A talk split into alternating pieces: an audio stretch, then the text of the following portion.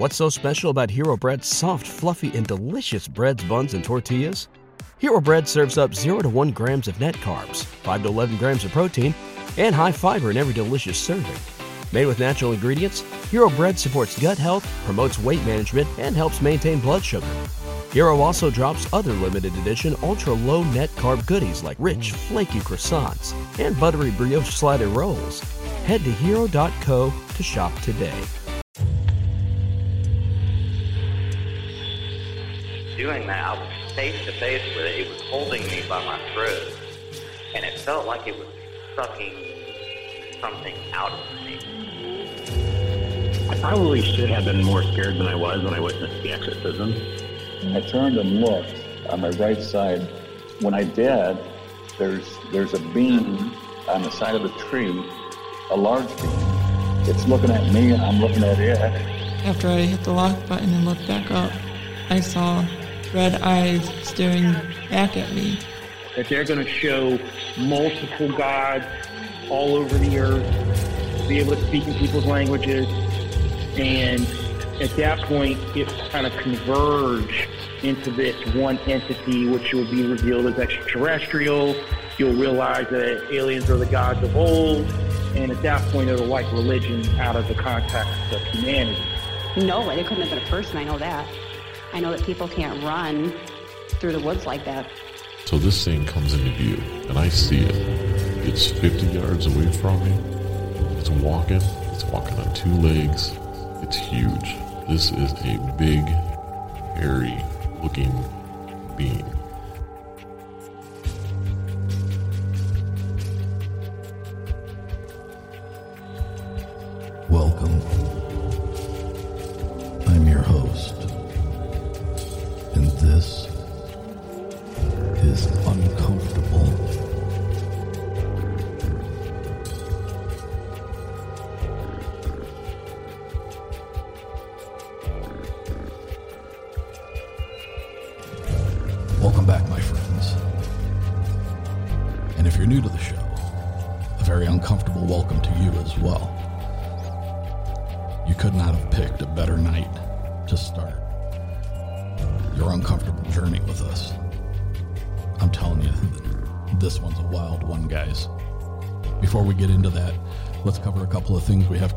Real quick. April 30th, Ohio Bigfoot Conference at Salt Fork State Park. I will be supporting the show there as a vendor. Please stop by the booth, say hi, sit down and tell me your experiences. It's going to be a great day, probably the largest Bigfoot conference this side of the Mississippi. Then, July 30th, Michigan Bigfoot Conference in Chelsea, Michigan. Again, I'll be vending in support of the show. Please stop by the booth. Should be a great day for everybody. They got some good speakers set up for this year. And then, most importantly for me, September 10th, Bigfoot and Brews. It's going to be my first attempt at hosting a Bigfoot conference. To my knowledge, it's the only Southwest Michigan Bigfoot conference around, and it is going to be held at the Sister Lakes Brewing Company. Again, September 10th.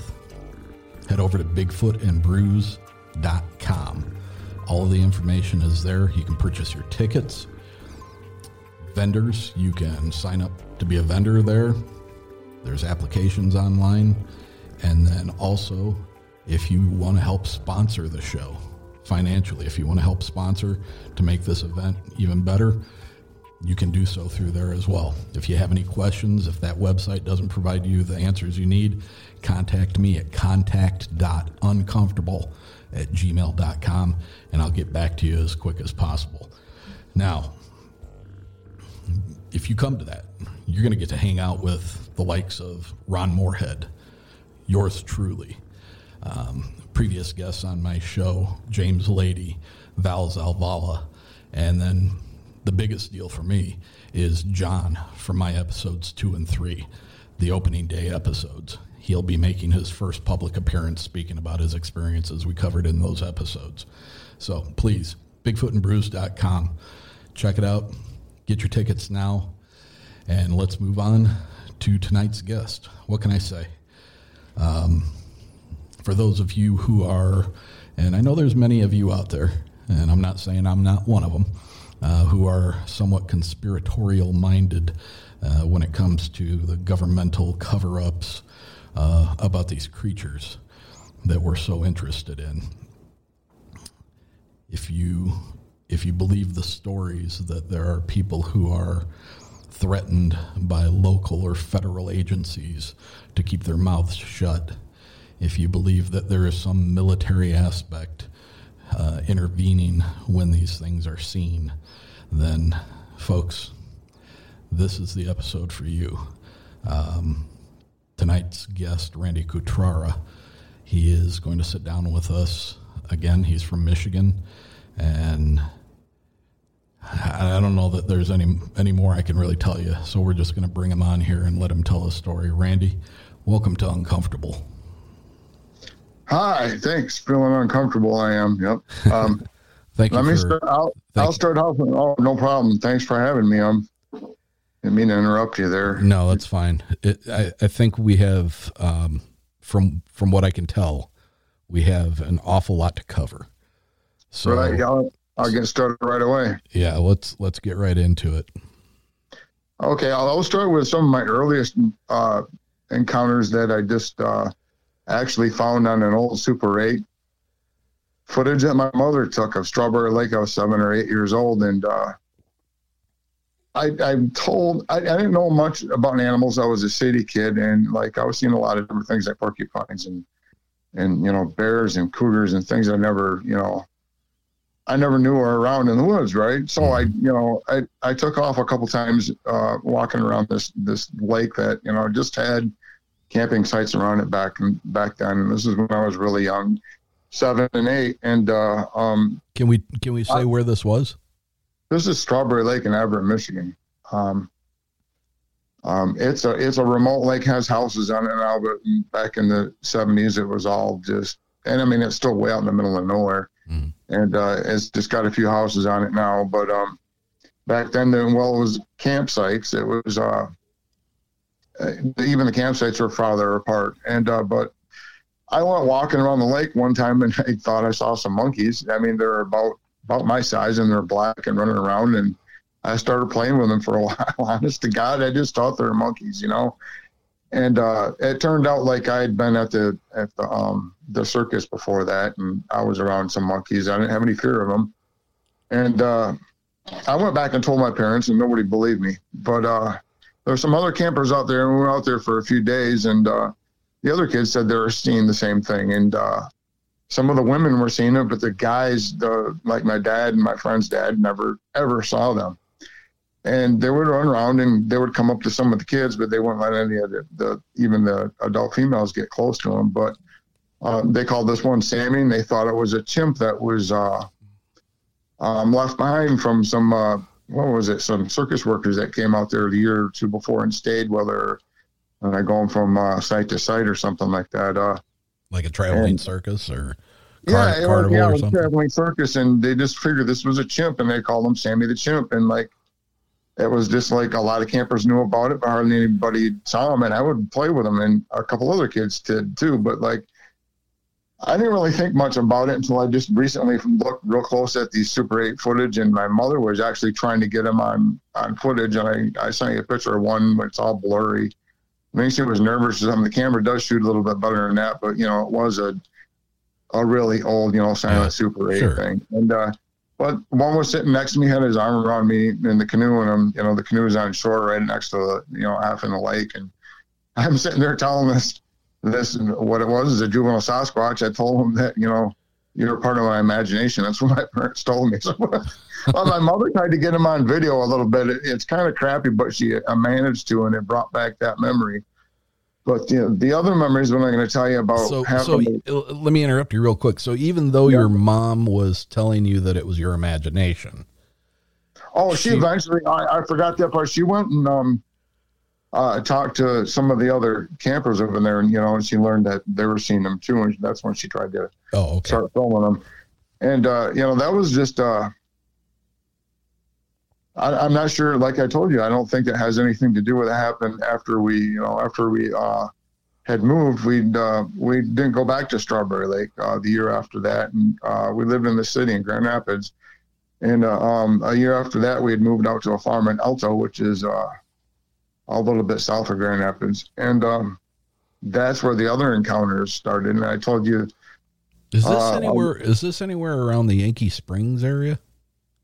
Um, that's currently where I'm at now. But yes, it is in uh, very close to that area. That that's very interesting to me because uh, early early on in this show, um, probably close to a year ago, one of my listeners had um, forwarded me some audio that was apparently recorded in the Yankee Springs area, Ah. It was some of the most compelling if if you would play it side by side with the Ron Morehead Sierra sounds, the the samurai chatter. Yep. Yep. if, if if you played those two- if you played those two audio clips side by side, you would be hard pressed to be able to tell which one was which. It's that spot on. And when I found out where it was, I, I was a little floored because at that time That's I- literally my literally my backyard. Okay. Well, that that is uh, hmm. okay. Go ahead. I'm sorry. I didn't mean to interrupt you. Well, no, that's that's interesting. I probably won't get to that in this show though. But uh, you know, my more recent encounters, you know, involve that area, and I have heard some pretty good calls out there, and they always seem to be at the weirdest times. And I don't, you know, always have a recorder running, you know. Yeah. So like, uh, that just surprised me, and like, I, what also surprises me, there are houses out here. There's quite a few of them. That usually, when they start making the weird noises, it's off season, and a lot of people up here during the summer that that leave, uh, you know, in an off season, and they'll start making noises before hunting season, and it's just weird that nobody pays them. They think they're coyotes or something, and yeah, no coyotes. That's not it. No, I'm sorry, but anyway, Yeah. When thi- we moved- this stuff was nothing like, um, nothing, Exactly. nothing like a coyote, nothing like a canine howl, nothing like a wolf, nothing like a bear. This was, this was talking, and it was every bit as much of the samurai chatter as what Ron Morehead recorded. So yeah, that'd be cool to hear. So, all right. Um, I can I can probably see if I can provide that to you. Um, I'll I have to get permission first, but um, go ahead and and get back to your story. Okay, my story uh, continues. After we moved to this old farmhouse in Alto, um, Alto is near Caledonia. It's a little bit southeast of Grand Rapids. It's uh, um, kind of close to Middleville too. But um, it, back then, you know, during the '90s, everything changed. It, it was really rural. It was a farm area back then. There was a lot of working farms, uh, but ours was not a working farm and had uh, let me see four or five barns on it at the time with a corn crib and um, i mean really old barns like a milking barn uh, where most of the stuff happened what i'm going to tell you about you know it was a two-story barn with big towers on top of it and a big hay barn next to it and a cooling barn and a big you know chicken coop and all that kind of stuff and and it hasn't been operated i mean it was a really old farm and it, it had a creek behind it and it never you know, I mean, it hasn't been, you know, when we moved out there, hasn't been a farm in, in decades. So it was all overgrown back there.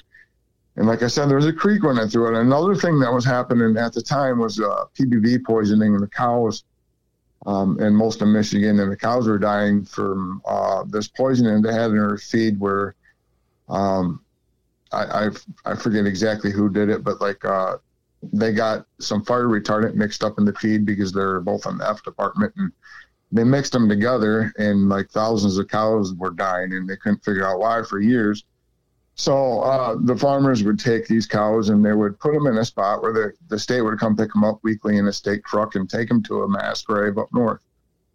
Until they could figure out what it was and when you know they figured it out. It still took a while but you know when we moved there the spot that this farm local farmer our neighbor uh, had picked to put these cows that was right behind our house behind the other side of the creek back there. Jesus. yeah, so like I was like going down there looking at skulls and stuff when I was a kid when I was ten years old and moved out there. And and uh, you know I was probably handing poisonous material, and they were bleeding out into the creeks, and and then uh, like some of the art that I, I sent you, um, one of the times my dad went down there with our dogs, uh, um, he'd walk them before he went to bed at night, and usually at dusk or late dusk, and he ran into them chewing on the freaking remains of the cows down there, and he didn't he didn't tell anybody about it. He didn't say anything about it, and uh, he said I actually talked to him before he died uh, uh, a few years ago about it, and he told me about that. But um, Jeez. I know, yeah, it gets it gets weird. I mean, we'd see stuff going around back there, and we thought there because Sasquatch quite often will get down on all fours, and um, this is a few acres away across the creek in the farmer's field. We'd see him run across there, or you know, going across this field towards where the cows were dumped. And we're just, wow, those are huge dogs. We thought they're dogs. We didn't know any better, especially back then. Mm-hmm. You know, this is 1977, and uh, I mean, we moved out there in in, in '76. It was uh, October, so like um, I didn't go down. I didn't go down in the barns much, you know, because it was winter. But um, and then when I was a kid, uh, and when I started playing in the barns, it, it was '77, and that's when things started happening down there. Um, but uh, like I said, I thought we were, uh, you know, encountering an orangutan because it was popping up over at my neighbor's house too. And your your your parents your parents were seeing these things too. My parents were seeing the what they thought were dogs. They didn't put the orangutan and the and the dog thing together. None of us did until when it was too late. Okay. But uh, um, you know, when we were telling about the orangutan, too, hey, we're playing with an orangutan. That you know, we figured it that was an an escape orangutan because it was really tame. You know, it would like uh, like in the drawings I showed you there, it would uh, you know come out of the cornfield and this one kid was named him Mike and uh, he would he would like he had a one day I went down there and he had a whole bunch of uh, toys out there as you know trying to get to see to interact with them but I, I got to get to that first first I got to tell you about the the stuff that happened in the woods um, when we first moved out there when things really started getting kind of weird and I didn't have any friends out there when I moved out there you know it was quite a ways away from Grand Rapids and I made a new friend and he came over uh, um, in the pictures there. You can see us. We took a we took a bike ride about a mile and a half, two miles up to this woods. You know, I and we're ten years old, which really seems kind of crazy now, if you think about it. But like you know, it was a mile and a half from woods. We're gonna go play in the woods, and you know, our parents are like, okay, you know, there's nothing in the woods but deer. It was a different time back then. I know. It was there were like uh, logging roads then, or just trails now, and people would go two tracking back there and park back there and party, you know, and we'd go buy some of those, and we went a little bit further in uh, in the drawings I showed you there. We found this bush, and it had looked like it had an opening where someone was crawling through it. And we crawled in there, and we found like trinkets and stuff, like little shiny things like Christmas ornaments and whatever hung up in the branches inside and like some uh, um, tinsel from trees, Christmas trees, and it had like a whole bunch of little sticks and a whole bunch of glass bottles on one side and a blanket. And we just thought some bum was living in there. You still there? Yep. Okay. And, uh, you know, that's all we thought it was. And uh, we didn't see anything other than that there. We uh, took off further in the woods and we ended up finding these two other boys over by this pond that were about the same age as us. And uh, we helped them put up uh, a couple of last stairs on this tree to, they were going to build a fort up there on this big, huge tree out there. And uh, they said they're going to stay the night going camping there. And, and, and me and my friend Mike decided that sounded pretty cool. Now We your your, your friend Mike is The human, the human Mike. the human Mike. Okay. Yeah, which which also which was strange was um the other two boys that were there. One of the other boys was name was Mike too. Okay. So there was there's two Mikes, and then it actually has something to do. With, and I'll get to that why the Sasquatch was named Mike, and it's pretty bizarre, but I'll get to that. And uh, so we get back on our bikes and we go back to go get our camp equipment all the way back to our house and see if we can get our parents to agree to it. And uh, my friend Mike has to uh, wait for his parents to bring his, his clothes over. And uh, we finally get uh, going up there. It's getting to be dusk. And I got all the stuff strapped on the back of my bike, and we get up to the state land. and we can't find these guys, and it's getting dark, and we're getting a little bit scared. We just decide to set up the tent in a, a little group of pines that we found, a little clearing, and we put the tent up. And uh, it wasn't too long. We heard some noises around the tent, just rustling around the tent, you know, like tree breaks and stuff. But we didn't, you know, thought it was deer or whatever. We don't think there's anything dangerous in that woods. And then uh, I don't know how much longer it was after that, but we started hearing screaming. We heard the older boy all the way over from where they're at screaming for Mike. Mike, Mike, Mike, he's screaming for Mike. And we thought, oh, yeah, they're trying to scare us. And then we hear screams for Mike, and we still thought, you know, they're trying to. And then we heard the, the screams that we really couldn't explain, which were the Sasquatch making all sorts of weird. You know, we got so scared. We left our tent there. We left all our gear there. We got on our bikes. This is like about uh, almost close to 11 o'clock because I remember we rode all the way back with our flashlights, holding them on the on the bike, you know, yeah. as fast as they could possibly go. And there's a lot of hills out there. And uh, we got back in there. My parents were still watching like the end of the news and going to watch the beginning of the Tonight Show or something. And they thought it was pretty funny that we checked it out. And, you know, we went to bed thinking that those guys had scared us pretty good. And we went back in the morning and we rode all the way up there and the road was blocked off. There's an ambulance going through. There's a um, the local uh, TV station, WZZM 13, was there uh, and they were talking to Mike's friend and uh, there was search horses, or I mean, searchers on horse, horseback, and a whole bunch of people walking, and uh, lots of cop cars. We didn't know what was going on, and we kind of listened in on uh, um, what Mike's friend had to say, and he was telling them because we told him that you know we thought we, we told them about that that that bush we found. We thought there was a bum living out there, so um, uh, Mike's friend I, I, think his name was Ryan. I can't remember. I got it written down somewhere. But um, he tells the newscasters that some hairy bum comes out of the woods that's living back there and grabs Mike and takes off with him. So they got all the search out, uh, you know, search teams out there, and that's what they're looking for. But uh, that's what it was, wasn't. And the government, for some reason, showed up. I don't know why, but there was a government agent there that called himself John Redcorn, and uh, he came to talk to us. They wouldn't let us go get our tents and he asked us what happened. We told him what we knew, and he said he'd bring us our tents back later, and he did. But you know that wasn't going to be the last we're going to see of that guy because we end up having more encounters. Now that name Redcorn sounds fake. Sounds that very Native American. Oh, it's very fake and Native American. yeah, yeah. You know, because yeah, you know, I get to the story later where the other Native Americans show up from different tribes and they're asking how fake it sounds like a fake name. Well, it is. but uh, you know, this whole time they're thinking, you know, that time when I was a kid when they're talking to each other, I don't remember it either. I'll get to that. Well, uh, a week or so goes by, um, and and they did find that uh, the Mike kid the, the next day. They found him uh, naked, without any clothes. He couldn't talk for a whole day, and uh, you know, we didn't go see him. I went to go see him. I gave him a card or something like that. You know, my mom went and got it. And we was he injured? He, he, didn't see anybody for a while. He was so shaken up, and uh, he, he, didn't talk about it or anything. Was he injured? No, he wasn't injured. No, not at all. Just didn't have any clothes. anyway, we thought that was weird. You know, we didn't know anything about it. We still didn't suspected anything, uh, anything Sasquatch related. We didn't, we didn't put any of that together. Um, over the next week or so, um, this is when uh, the other neighbor kid that lived about a about a mile from me, south from my house. That's how far you know neighbors were back then, most of them. And um, I would go down there and play with a bunch of other kids. There was two other houses down there that had kids, and uh, uh, one particular time we went down there and uh, I, this one kid we'll call him Tim.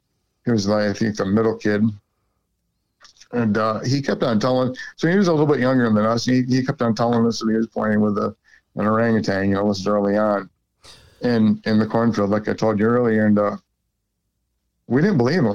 we just thought he was gone nuts or something. And we went and played in the mud and you know wrestled around and, and did stuff. And we we saw something that we thought was a dog watching us in in the brush, and all we could see was like pretty much just the eyes and the brow, you know. And when it took off running it was on all fours and it was small. And it just so happened we had chased a lost dog the other day. And we figured it was another lost dog. We thought we'd, you know, go chase it. so all we saw, all we could see, you know, for the most part, when it cleared the bush that it was in, a bunch of cedar bushes, um, was the rear end, you know, and it's running like a dog and it's jumping across this creek that's behind these houses here. And like, we're trying to chase it and we, we split up because we lost, it lost us. It was that fast. And uh, we're pretty fast kids too. We all end up being in track and stuff, so we weren't slow. But uh, we split up, and uh, one of the youngest kids all of a sudden says, uh, uh, "It's over here in this drain pipe." And we went over there into this drain pipe, and it was uh, already in there to where we couldn't see it, and it was making all sorts of weird noises. It first started barking like a dog, and, then, and this one kid starts poking it with a stick, and it was actually grabbing the stick with its hind foot. And we're going like, how is it doing that? You know, we're stupid kids. We didn't know. We still didn't put it on the screen. Then it starts meowing like a cat. And we're like, what? There's a cat in there with that dog, you know? we go back and we we get chewed out for rustling around in the grass and making a lot of mud. And we're trying to tell, you know, this kid's dad about, you know, what we had uh, trapped over there in this drain pipe. And he just looks at it like we're completely nuts. And we're like, you know, his other kids tell him he's playing with an orangutan. and they, they still don't, you know, you know, really even, they just think we're just stupid kids. now I, I gotta, I gotta interject here something. You keep, you keep referring to an orangutan and, yeah. you know, like when you, when you first started talking about the, uh, um, strawberry The lake. tail- yeah, he was black, and this one was had like a brownish red to him. So, okay. So the, the coloration is, is that of a, of a orangutan. Yeah, well, it looked like it in the sun, but it was, it was uh, if there wasn't a sun hit it, it would look more black because you know the skin being uh, real dark black, you know, like that. Okay. But um, I guess this went on for a while where this this kid Tim was seeing this and and nobody believed it until uh, it was getting close to Labor Day, by the way, on on this in 1977, and uh, I went down there um after a few days because you know things were kind of hot about us tearing up the grass, like I said, you know, making a lot of mud and everything. So I waited a few days before I came down there. And they were uh, the parents and most of the family was away. My the, the one kid Tim was there with his uh, baby brother and had a babysitter in the house, and the rest of the family was gone school shopping. And uh, I knocked on the door, and the babysitter says, "Oh, Tim's over there talking to his his old troll friend over there in the in the the um the cornfield, and the cornfield was next to the house, not more than you know forty feet, but there was a you know row of trees right in between the um the cornfield and the house, and uh, a little fence and stuff like that. And, uh, I went over there to go see him, and and Tim goes, um, uh, "You just missed him. You came up here, and he just ran in the cornfield." And I still don't believe him. I was going, "Yeah, sure, whatever." And like he's sitting there in his underwear with all his clothes off, and he goes, "Like I read in this book," and he honestly did. He went and read this book. Uh, he had um, uh, what were those um, not dictionary, the the big you know um Encyclopedia. encyclopedias, and he looked up all the stuff on orangutans about how um, researchers would you know how wear less clothes and and stuff like that, and and had you know try to bring all these things out. He figured this all out by reading. Know how to get close to this animal, and uh, he had all those those toys. He was sitting on a ball, like uh, on one of those red kick balls, Mhm.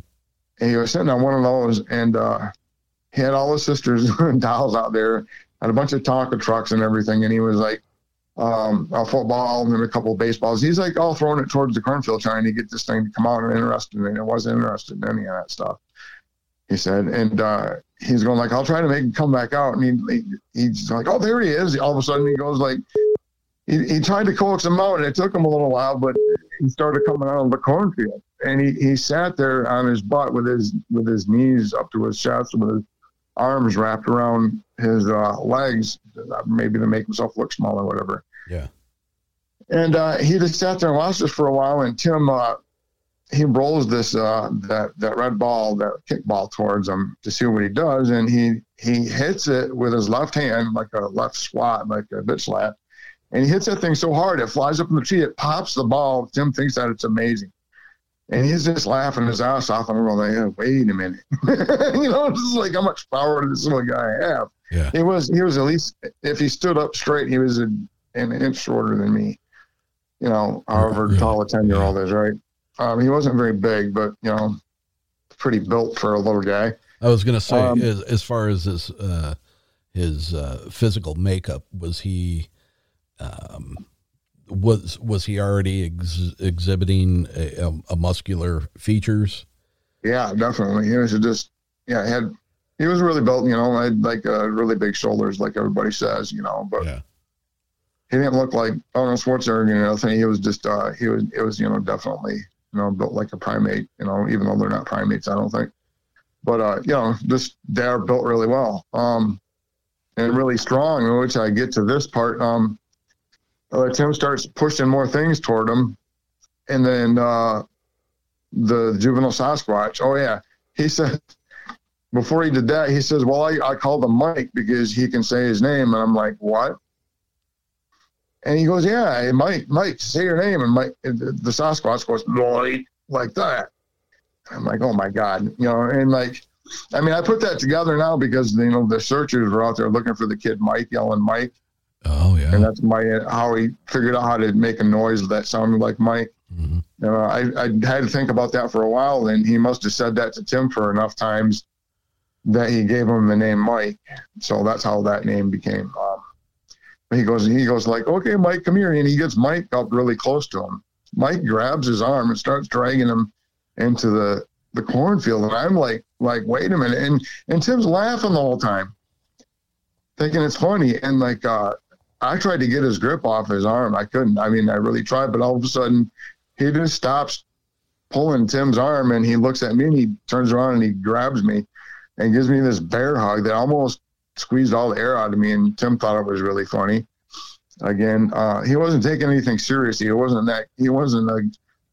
He wasn't a goofy kid. He was a really serious kind of kid, and it was just really out of nature for him. It was really weird, and uh, all of a sudden, something made that juvenile Sasquatch we called Mike just go back into the cornfield. And then I'm going like, look, Tim, we got to go in the house, get your clothes. You know, we got to go tell you know somebody about this and the babysitter was just there. So we went in, we ate, we decided to go up to my house because my dad was home. This was a Saturday and their parents were gone. I think it was a Saturday, it could have been a Friday. And uh, we walked up to my house. Um, this is a probably about a half an hour after all that happened in the cornfield. And uh, we're talking as we're going along the road. There's a cornfield alongside of us, and then there's a creek that crosses underneath the road twice before it reaches my house. And Tim's going like, if he follows us, you know, he's not going to go across the creek. Or orangutans won't go across that fence. So when they hate water, they won't go across that creek. And like, he was trying to convince me it was orangutan, but the whole time I'm not sure. And we look over and like, in the cornfield, we can hear him going through the cornfield. And all of a sudden, he's he's jumping up out of the cornfield, He's looking like he's waving. Tim's like waving at him, and he looks like he's waving at us. that didn't last for very long. It was really, it was really bizarre, and we just were pretty convinced that, that his team was he was acting as for as, much as we knew this was somebody's pet orangutan. And we went to go tell my dad. We got up to my house, and he thought we are completely nuts. You know, now at, at, at a ten year old in a ten year old's brain, is there anything that is beating you against the inside of your skull, saying some something is is not right here, something is off? This, yeah, I was, I was, I was getting to that. I was, um, you know, on the way there, he's trying to convince me the whole time it's an orangutan, and I don't, I don't know. You know, it just something doesn't seem right. But um, I was getting to that part where I get convinced it's not an orangutan. Um, because my dad didn't believe us, and uh, it was getting to be about dinner time. So Tim headed home. I had dinner, and uh, I was going to go play in the barns uh, for a while after dinner. And my parents a little bit hesitant because you know the big dog sightings. Um, I said I'd go up on the milking barn and lock all the bottom doors. It had uh, two ladders that went up to the the second floor that wasn't very tall, and it had like a slider doors for loading hay in. I locked those, and I locked these two ladder doors. I had like uh, doors on top of them, and I locked all the sliding doors all the way around. And I had a bunch of, you know, there was a couple piles of hay in there that we'd, uh, us boys had set some ropes up there and we can swing on it. And we had loops on the bottom and put our feet on and swing around and I could crawl up in the, the rafters and go up into the towers on top of the, on top of the roof too and look way out over the fields and it was kind of fun playing out there. So I started out there playing and I locked everything up. And all of a sudden I hear these doors over the there's there's two ladders and one of them started banging really loud and I just figured my dad was trying to get up there. Because it didn't bang for more than a couple, two or three hits and it flew open. It just shattered. And out comes Mike. And he waddles over to way over to the other side of the barn. It was a you know, the milking barns are really long. And uh, he sits down in this furthest pile of hay and just plops down in it and looks at me. And I'm like, well, you know, Tim's playing with him.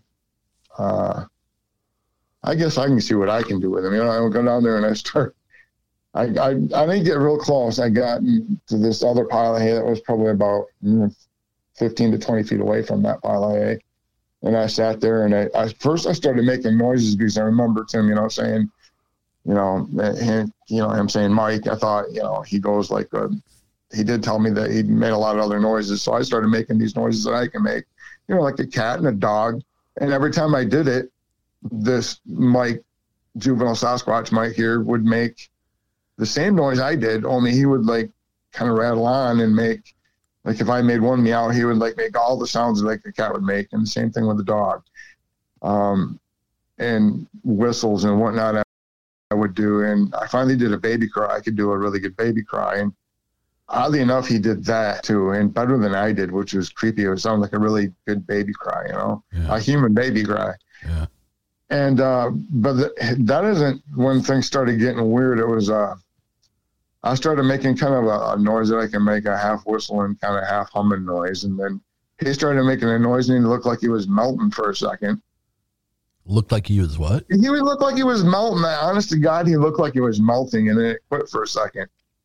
And I didn't really pay any attention. That wasn't, that for some reason didn't trigger something in my brain and maybe I didn't see it right or something. And I, I came a little closer and I started checking his feet out. I took my shoes off and he the whole time he's wiggling his feet. I, I know this is this sounds really weird for a kid to even this to even happen, but I think it only happened because I really thought I was around an orangutan. If I thought I was around a Sasquatch, I wouldn't even, you know, I wouldn't even attempt to go down there. I would have been scared out of my mind. But wasn't there a fear in your mind of being around uh, just a wild animal? A little bit, but like I told you, I went to um, um, that one circus, and I, I, I got to uh, play around with some chimps, and I just I just didn't have that fear, mm. you know. and Plus, plus the supposed chimps that I played with up in you know Strawberry Lake when I was a couple years younger. Yeah, I, I, guess pretty much you know extinguished any kind of fear I had. But you know I was always like that anyway with animals. Yeah, that makes sense. And I was the kid that was always going out catching snakes and and going through creeks and and finding everything under every rock. You know. Um, so I didn't have any fear of any animals really. I, I would, I would go up to horses and any dog and you know whatnot. I never had any problem. But um, so I go up to him. I had my shoes off and I, actually put my feet up against his. I checked him out and all that stuff. And when I did that, I put my feet up against his and I, I, I was looking at his feet and I, I pressed up against his feet I, I just I don't know why I did this like that car game you do when your kids and you press your feet up against it. He pressed me so hard I rolled all the way back. Like I mean, he almost like threw me like it was about like five feet, and I ended up in that pile of hay. I was like, okay, let's see what else you can do. And I like grabbed the, I grabbed that rope and I started swinging around on that rope really fast with my foot in it, and I did a jump and I landed back in the pile of hay. Not thinking he was going to copy me, but he did. He started going upside down. He grabbed the rope he went upside down. His feet grabbed the raptors while I was upside down. Upside down, and I'm thinking, this oh, all this old freaking this old orangutan is going to actually hang himself. He's going to die right in front of me. I was just going to sit here and watch That's actually what went through my mind, and I'm like, what he did was like he grabbed the rope taut and he freaking pushed off with his feet off the raptor, rafters and did about the same thing I did, flopped in the in the in the in the uh, pile of hay just like I did, and like and then I had a Gilligan moment. I don't know if you watched Gilligan's Island a lot. There was an episode where he had there was an ape on there and he beat his chest and pissed off the ape really good. Well, for some reason I thought I'd beat my chest after that. Right then, right then, I beat my chest. That that was that was it, man. He beat his chest right after I did and screamed like like n- uh, nothing I can describe. And it was so freaking loud, and his eyes turned red. And right then and there, I knew it was not an orangutan.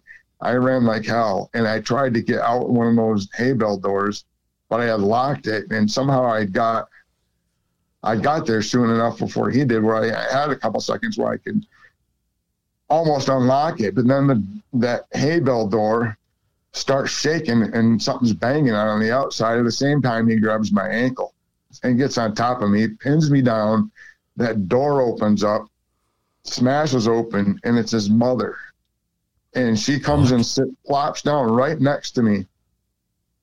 And he just, I've got a scar from this too. He rips my clothes off. I don't know if she ripped my pants off, and I had a, a belt, and I got a scar that goes from my belly button all the way down to the uh, left side of my crotch. And um, then it like, they just cut, like, I think that, you know, I didn't think they tried to do that. I think just their fingernails got in the way when they pulled my pants down, but like, uh, you know, I found out later, you know, in life that they, they take a lot of people and uh, kids and, and they take their clothes off probably because they smell so bad. And they're not used to, you know, clothes and they're not used to shoes. And those are things that smell the worst. I think that's why they do that. But I don't think it was anything to be mean or, you know, anything of that nature. But No- uh, nothing sexual, nothing. no, no, I think um, you know they did the same thing to Mike, and they just they think that I'd imagine you know kids' feet and their underwear probably stink. That's probably Or do you think, you know, or do you I'm- think, honestly I think that's why they do it. And I might be wrong, but or do you think there's a possibility that, judging that they don't have mirrors, I would assume, yeah, and you know, I was gonna. That doesn't make a lot of sense. I was gonna say since they don't know what they look like, but obviously they're looking at others of their kinds. Um, So they, they definitely have to recognize that you don't look like them. I got to go back to something really quick that you said. You kind of glossed over it really quick. Um, you said its eyes changed and, and turned red. yeah, Um, they they started glowing uh, by what looked like under their own power, uh, but just you know for a couple seconds, and it just You, you literally saw you, you literally saw a, an illumination come from the eyes. Yes, with no, I mean, it was in the corner of the barn. There was nothing reflecting off the eyes, and like, uh, this isn't really unusual for me now, but like when I, you know, it, for most people that sounds unusual. I literally have this on video now. Um, you know, the last couple of years, and the other eyes seem to be able to light up. I know either green or red by themselves with absolutely no light whatsoever. And I have like uh, three or four videos of that, pretty pretty up close. And uh, I I can't explain it, but I I can't explain cloaking either. And I can get to that at um, some other time. Um, I know, and like the word cloaking is really stupid too because it's not really cloaking. It's more like uh, uh, dispersion, uh, disbursement of uh, light waves with the sound waves of the you know infrasound that they use. They can almost disappear by just camouflaging themselves by screaming so incredibly loud. It's called the acoustic optic effect, and uh, because they're, It's actually cha- they're changing the vibrations of your visual pattern. right. Well, all they got to do is make themselves look, you know, Now, do you, do you think they're dis- do you think they're disrupting your ability to see them Yes. with, with their vibration, or are they actually in in all actuality are they are they changing their No, they're just moving stuff around. I've got so many videos of it. Um, and I went frame by frame. It's, uh, you can almost see the sound waves. It almost looks like a, you know, a dropping a rock in the middle of a pond when it comes at you. And it, it and if you're like a foot either way of them, you know, directing it towards you, you're going to see something different because it just, it like seems to just move the, the, um, the objects around them. You know, as the sound waves shoot out, I know it sounds really weird, but it, it doesn't work completely perfect either. It's uh, it only has to be enough to where you you're just not going to be able to pick up on what they're at when you go, you know, now you, across the you, area. s- now you say you have this on on video um, Yeah, and, and I'm I'm not going to judge or, or make any judgments on whether or not you do or do not release this stuff but have you It's made it have it's you on my channel, but like I only get like 30 views on the dang thing, so I don't know what to do. Well, hopefully, uh, hopefully we'll we'll help that out some with you being on this show. Um, I, w- I was I was curious if if you were putting that out for public consumption. I am, but uh, you know, everybody thinks. I mean, I I used to think when I first heard about it, um, before I started looking back at my videos and how I got this on there, is I put two cameras on me, one facing forward and one backwards when I go in the wood. Wood, excuse me, and they're on all the time. So they're picking up stuff behind me, they're picking stuff around me that my eyes aren't picking up. And then I, if I see something kind of weird hiding in the brush on my video, I can go back frame by frame and I can find it. And that's when I started finding you know all these odd things. And uh, i mean i could go on to that for hours too but like uh, you want to talk about the the other encounters. Yeah yeah. That's what i that's what i'm saying. There's a lot that i can you know talk about uh, well to yeah, the childhood encounters uh, yeah we thought it was orangutan until that minute. Um, uh, my parents had called the cops. They had seen now, uh, the, let, let me let me stop you you got to the point where uh, the the mother had made her presence known. Yep. Um, and I, I think maybe we maybe jumped past some point. Okay, so you're faced you're faced with this juvenile that's uh, obviously enraged now. Yep. And and you've got this mother. How's the mother behaving to you? And calmly. and then calm calmly. Very calm. She's sitting right next to me. I don't think I don't think he was. I don't know if he was mad at me or if it was a show of dominance or if he was just playing because he was copying everything I was doing.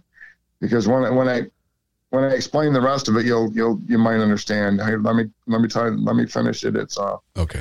At that point, you know, when the when the two adults, there was two of them. There was the the juvenile's mother and the the father was outside, and when they approached the, you know, when they heard all this commotion, they came up um, on the property behind the barns, and my parents had seen them, thinking they were bears. Called the cops, and my dad came down there with his only gun that he had because he turned into a bow hunter. Was a 12 gauge uh, or a 16 gauge shotgun, and a few birdshot shells. He came down there, you know, think he's going to scare away a bear, and he walks into, you know, at that point when he got down there was like seconds after the female sat next to me. I mean, like seconds. And then she looks up and sees him.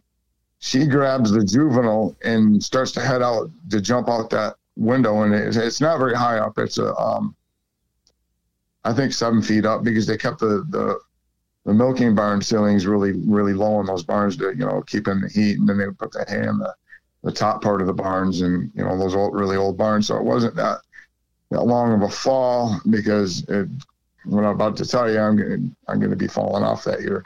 Yeah. When she grabs when she grabbed and saw him, my dad coming down there with that shotgun, she left, grabbed the juvenile. The juvenile grabbed my arm as she was jumping out the window and pulled me with them, and then lost his grip, and I ended up falling flat on my back and knocking the wind out of me. And I was lucky I didn't hit the cement that was down there.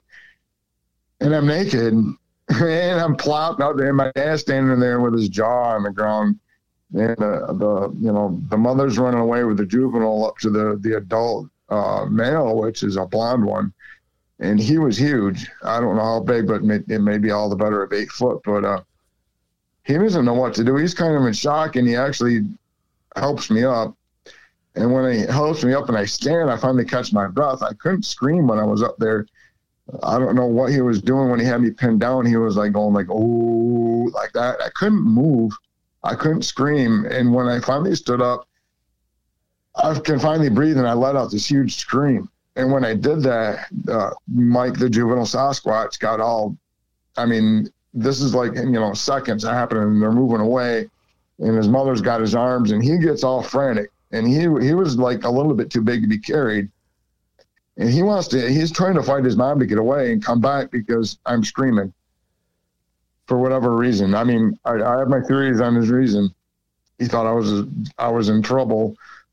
I mean, used to think he was coming back to attack me but i think he thought that my dad was attacking me and that's why i was screaming because he never saw me fall and hit my back you know land on my back and the air knocked out of me. And but he comes running back. He breaks loose from his mom. He comes running back on all fours really fast. And the grass was really tall back then. Um, that was before my dad started cutting back there. And he comes back. He stands up right in front of us. And he's all but like maybe five foot at the most. And he looks at my dad and he looks at me and he looks back at my dad and he grabs my arm and he starts pulling me with him. And I'm freaking out. Now I'm just screaming, going like, shoot him, shoot him. I don't know what the hell's going on. And my dad doesn't like to hurt, you know, animals for no reason, shoots in the air to scare them away. And it freaks out the, the parent Sasquatch, take off through that cornfield that's behind my house, that was behind my house, that goes all the way down to the neighbors. And uh, the juvenile runs off for a little bit, but he doesn't know what a gun is and comes back and starts charging back towards us. We go inside the barn. And the barn was like 108 years old then. so it was pretty rickety and had a lot of missing boards and whatnot. We can't even lock the door behind us, and we go into this other room. It has a, a another door that has a, a busted great big piece out towards the north. There's a piece that had like uh, towards the west and one towards the east and a broken window. But we have a locked door behind us, and I got my back towards it. My dad's trying to figure out what to do with his bird shot and his gun. He's going, this isn't going to protect us much. And then, you know, I had my back towards the door to make sure, you know, I was facing towards the other door that had the opening. My dad's facing the other way, towards the other, the hole and the other thing. And uh, there's a hole. What I didn't know, there's a little tiny hole about this, a little bit bigger than a hand in your forearm uh, to my left of my shoulder on the wall next to the door. This hand comes out and grabs me, and Mike's trying to pull me through this little hole, and my dad's trying to break his grip and he can't. He's got my arm, and I'm freaking out naked and all this, and and uh, my dad's probably wondering why I'm naked. I, I was embarrassed about it anyway. Amongst all these other things, you know, going on in my head. Um, he ended up taking the, the butt of the gun and uh, hitting Mike's arm, and it made him scream and let go. And then things went quiet for a minute. And uh, he looks back out the, uh, that hole, and, and Mike actually grabbed the barrel of the gun out of this hole and almost got it away from my dad. and My dad had to shoot the gun to, you know, get Mike to lose his grip on it. And uh, things went quiet again for a couple, and it couldn't have been more than 30 seconds or a minute. But, it, you know, when that stuff's happening, it's just, it, it's horrible. We don't know what to do. We hear a police car coming. Finally, you know, my mother was up at the house and called the cops, and the cop car's coming. Um, and I, we can hear it from quite a ways away, and it gets there awful fast. And uh, it pulls up, and there's a driveway by these barns, and it pulls into that drive, or no, it pulls up to the house first. My mom directs the cops to go, you know, go down to the barn. It pulls up that driveway by the by the barns there, and there's that hole by that um, that side of the barn where that he's pulling in it. He sees Mike going in there and he blocks it with his cop car and Mike runs off. And, but, you know, and by this time it's dark. And the cop comes in, uh, and, you know, first thing he says, why is he naked? you know, like, yeah. Did the cop and, see, did the cop see Mike? Yeah, yeah. The cop's in Mike. He goes, "Is that a bear?" And we're just like, we're trying to tell him, like, "Well, that's not a bear. We don't know what it is." it's definitely not a bear. And I'm, and I'm like, I think I thought it wasn't, you know, an orangutan, but I'm not sure what it was now. And you know, and he tried to, you know, I'm trying to explain why I don't have any clothes. And Mike comes back again, and he's trying to come in. They um, end up, you know, shooting towards him, try to get rid of him. He tries to come in that that hallway again, or I mean that uh that hole on the the east side of the barn. And then things go quiet again. We hear another uh, a siren coming, and it's the ambulance. And the ambulance pulls in and shuts its lights and all that off. And we decide to go go out to the ambulance and I go in between my, my dad and the cop and we go behind the cop car and get over behind the ambulance and there was two attendants, a female and a, little short fat guy. And uh, they open the back. It's it's a Cadillac, like a hearse style um, ambulance. And the door opens and, and um, I'm with a female attendant and the cop and my dad go up to the front of the ambulance and stand there with their guns and and like, what is it? A bear? The guy says from the ambulance, and everyone's like, we don't know what it is. And the guy gets a little 38 out of his uh out of his glove compartment, and uh, just then Mike comes right back out in the headlights. You know, some of the headlights are on, and uh, he just stands there by the milking barn, just stands up, and they're like, they you know shoot at him a couple times, and he he takes off he came back one more time as I got back in the ambulance, and by this time the cop had figured that he didn't like those those sirens, so he turned on all the sirens on both the cars, and Mike runs off. And they take me back up to the house, and the uh, conservation officer shows up, and the the ambulance uh, attendants are attending to my my scratches that I told you I got um, when they pulled my pants off, and uh, they get oh and before we get a call, he gets a call. We hear gunshots down at the neighbors. You know, we can hear the gunshots over, and he had a thirty thirty. It was really loud. And then and the, cop gets a call, and he's going like, "There's something going on down at your neighbors. I gotta go." And him and the conservation officer take off. And uh, well, I went to the, the hospital and got stitched up. When I when I came back to the house, um, the cop was leaving. He stopped by and he says, "You can go now." I was, you know, at the end of my shift, and uh, you can go down there. There's some locals down there. You can go talk to your friends, and they can tell you what happened. And went. That's when we went down there, and they they told us that uh, when they got home and the babysitter left, that uh, all of a sudden a bunch of banging was happening on the on the outside of the house and in the windows and screaming. And this uh, they've got like four kids and you know a young couple. They didn't know what was going on you know. They, i mean they just, they just come home to this and like you know how the noises the sasquatch make and i think they're the, the adults were trying to get the uh, junior to calm down and he was insisting on getting in that house and he broke in uh, through the bathroom window because there was a sump pump at the outside of the uh, bathroom window there with a like a um, you know board covering like a doghouse on top of it. And yeah. you get on top of that, and he got on top of that and busted the window, came inside of the house. I know all this because we talked about it, you know, the next day in the bus. Or no, wait, way after they came back. I'll get to that because they they took off that night. The or that yeah later that night. Um, where was I? They said it, it broke in through the um that window and came into the living room and they're all like all huddled together in the living room. And it was trying to grab Tim and drag him back out through the, the um, you know, the way he came in when uh, um, the father had already got his gun out when he heard the gunshots up at the house, I guess. And that was a 30 30, and he took his shot and he, he uh, nailed Mike right through the chest. But he, he you know, oh, got out of there and left a huge blood trail. There was a creek right behind the house, and that comes up later. But uh, that's what they told us when we got there. And Tim was uh, really upset that you know his friend got shot. He was all crying and cursing at his dad that you know, he wouldn't have hurt anybody and blah blah blah. But they, the the the mother and the kids took off. The father stayed home that night, and uh, you know the government had showed up and they had talked to him about it. Uh, they're going to come back and look for the body with bloodhounds in the morning because it was dark and they couldn't find it. You said the government came. Yes. Yeah. The same guy that showed up to the other one, John Redcorn, Redcorn. showed up after the cops, you know, got there a long time after and they, they talked to uh, Tim's father about it. And, uh, but you know, he'll, he'll show up the next day in my story here. Uh, let, let me, let me go back to just prior to the, the police and the uh, ambulance showing up at your property. You, right. I'm getting the impression that you're saying that, uh, it, it seemed like Mike was under the impression that you were under threat from your father, and yeah. he, he was trying to rescue you. Yeah, I kind of, I you know, I kind of gather that because I thought that he went back. You know, I'm just you know trying to figure it out because I don't think he ever really wanted to hurt us. I think he was just, uh, I really think he was playing. He went to go get Tim to help me. I can't make any more sense out of it. That he didn't oh, go to. I didn't put that together. He played yeah, with us for so. He played with us both for so long. He never tried to hurt us. There's no way that he would just all of a sudden, you know, turn on us. And yeah. but you know, uh, when he did that, I knew he was an orangutan for sure, and I really thought he was.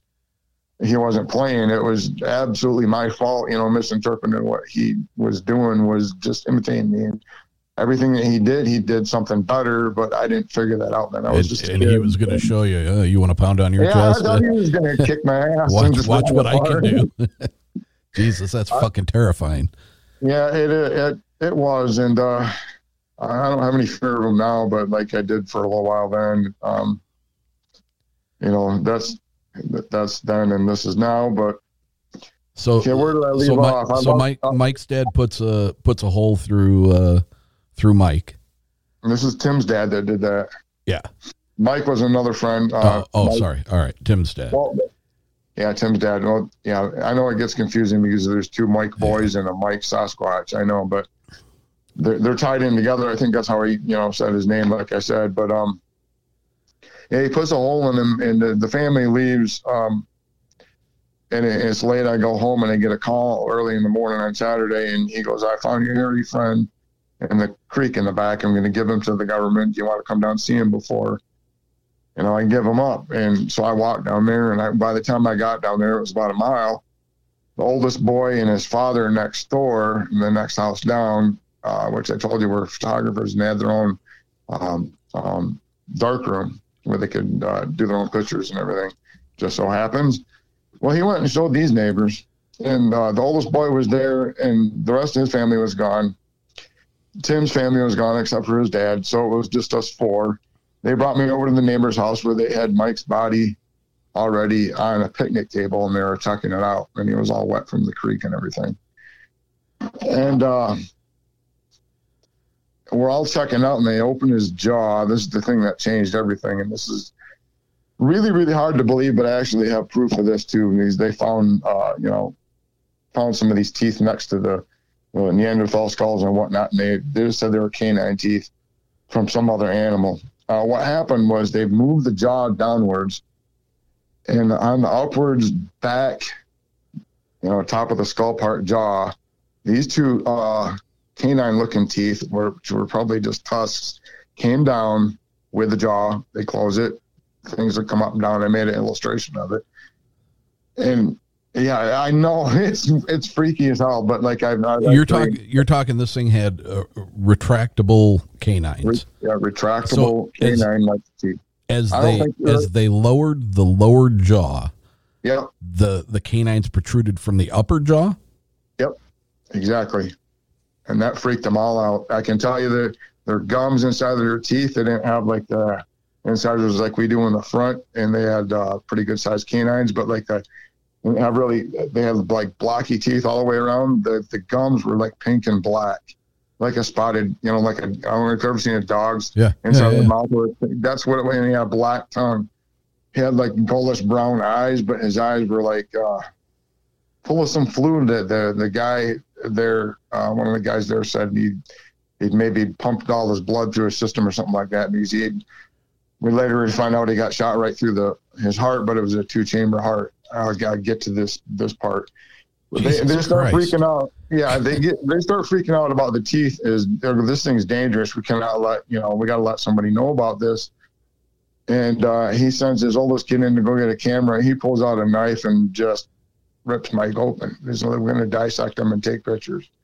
And he opened Mike up, and uh, I mean, I can't get this out of my head. I'm glad I didn't watch the whole thing, but like I threw up right, and I'm I'm used to hunting too. I just I, he, he opened Mike up, and all his guts just like fell right out, and it, it was disgusting. And then he split the you know the the ribs open. And uh, I didn't want to watch any more of it. They, what, they, did this uh, guy think he was a coroner or what?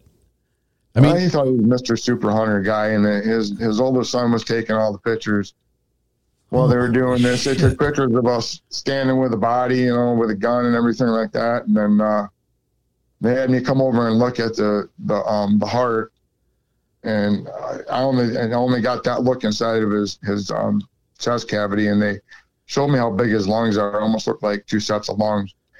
But you know, I I didn't catch that exactly. What they were mostly talking about was their the heart it had a second chamber, like a like a two chamber heart, and they were kind of freaking out. Going like, did the bullet like the because the bullet came in at the bottom of the heart, and they found out where the entry was, and they're like sticking a pencil in it, and they they found out like it just went through that first part of the heart, and it had like a second smaller heart behind it, like a two chambered heart, like an old mammal does, like a really really old mammal, like some of the um old manatees and stuff have them, uh, like the dugong or whatever they're called and uh, I looked it up. Um, um, you know, I guess a lot of old mammals and some of the old, uh, you know, they all had two chamber hearts, but they evolved into a one chamber heart like we have. But I remember that most distinctively, and I remember the, you know, the teeth and the. Well, anyway, um, they uh, like I told you about the PBB poisoning. They had actually had two horses that had died of this this feed poisoning that was affecting horses and cows. They had already dug a hole for the horses because they had died they decided that's where they're going to hide the body because the government guys were just now showing up over at the other neighbor's house over there with the bloodhound dogs. They sent me down there to distract them, and they they chopped off Mike's arm, put it in a barrel, and stuck it in the barn, and then buried Mike. Uh, poured lye on top of them, and then they pour uh, they put the two horses on there and put a top coat on them with their tractor while I was walking away and going down talking to the, the other government agents with the dogs. And, and John Redcorn shows up asking me all sorts of questions. He pulls in. And I told him I was just down there that I hadn't seen Tim's dad yet, that, uh, you know, I haven't gone over there yet. And I thought he was over at his neighbor's and I lied to him. And this guy took me back home. So they buried the body. And, uh, a few days later with school, I apparently they uh, developed the pictures, and they, like I told you, the one oldest kid took him in into school, and he was in junior high. And I remember that day I got pulled down. I was in elementary school. I was younger, and uh, I got pulled down to the, the principal's office, and this older kid was in the elementary school principal's office, and told me if I say anything, he's going to kick my ass, which they told me before. I didn't say anything, but you know they had the picture of me standing next to him, and they just held the picture next to me. It didn't say anything. Well, yeah, that's him. And I went to class. Well, I finished that day out without, you know, just a normal day. And I get, I happen to, you know, have to ride the bus home with these kids. And we went by their houses first, you know, uh, two houses, uh, the other two neighbors right next to each other before I got to mine. And there was um, carpet cleaning vans, I think three in each house, all from the same company carpet cleaning. And, uh, my bus driver goes like, "Oh, you guys are partying down here a lot. You know, Ricky got to clean up their houses." And like, I didn't think anything of it until I got up to my house and there was three carpet cleaning vans there. And yeah, I looked up the carpet cleaning van company, tracked them down. Um, in this whole case, I have the names of agents. I have the names of every witnesses, uh, cops, ambulance drivers, um, the cars they used, everything, every detail I have found everything over the years of this, but um, uh, I'm going to take a breath here a second. Where am I? so you're indicating that the carpet cleaning vans were not a carpet cleaning company. They, they were, were, not a carpet cleaning vans. And uh, when I got off the bus, I started walking up to the house and I saw a bunch of people inside the house and they pulled the curtains down as I was walking up to the house. And I got up to the carpet cleaning van itself, and then I just bolted. I I knew something was wrong. I started running, getting across the my whole property. We had like three and a half acres, and uh, a bunch of National Guard came out of my house and tackled me, brought me into the house. National and, uh, Guard. Yeah, National Guard. All our all those vans were full of National Guard, fully armed, all dressed, everything. And John Redcorn's in there and uh, he's yelling at me. He spent the whole day trying to get answers out of the neighbors, and he pulled them out of work, pulled my dad out of work, and he was down there questioning them all day while I was in school, I guess. And he didn't get any answers out of them. So he came up to, you know, try to get an answer for me, and I didn't say anything. And then, uh, and my neighbors told me, just don't say anything. They're not going to do anything to your kid. And uh, all these National Guard, and they had my parents at gunpoint. And this guy got real pissed off by this time, and he goes, "Well, I'll be right back." He goes, wait a minute. Wait, wait, wait, whoa. They had your parents at gunpoint. Yeah, they had my parents at gunpoint, and my the neighbors at gunpoint too. I'll get to that in a second. Uh, he comes back, and they take my my parents into another room, and there's still six guards in the room with me plus John Redcorn. And uh, he comes back with his briefcase, opens up a briefcase, and it's got a sodium pentothal in there with a great big huge needle and all this stuff. And we, I still think he's bluffing, and he's not bluffing. And uh, he starts getting the shit ready, and he has two guards hold me down and tape me with duct tape to my own chair. And I'm kicking and screaming and yelling and crying, and my parents are gone now, being held in the other room these three National Guard, honest God, uh, they stood up for me, just three of them, and drew their guns on them. It was the most amazing thing. Whoa! But the the National Guard drew their guns on on Redcorn. The other National Guard, and the the and John Redcorn three of them stood up for us, and but there was more bad guys than there was good guys, and they ended up taking uh, Okay, the I, three I'm, guys. I'm sorry. I got to interrupt. I, I, I got I got to get clarification here. Is red is Redcorn one of the bad guys? yeah, John Redcorn's the the agent. He's okay, uh, okay, okay. he's a Cherokee, and uh, all the all the uh, the government agents are all Native American. Two of them were from the local tribes here, and one was uh, a Cherokee from uh, where was it? Uh, I think he's in Tennessee right now. I know exactly who he is and where he lives, but yeah, I- like I told you, I went and visited them all after uh, after I remembered all this. Yeah, uh, I'll get to that. Um,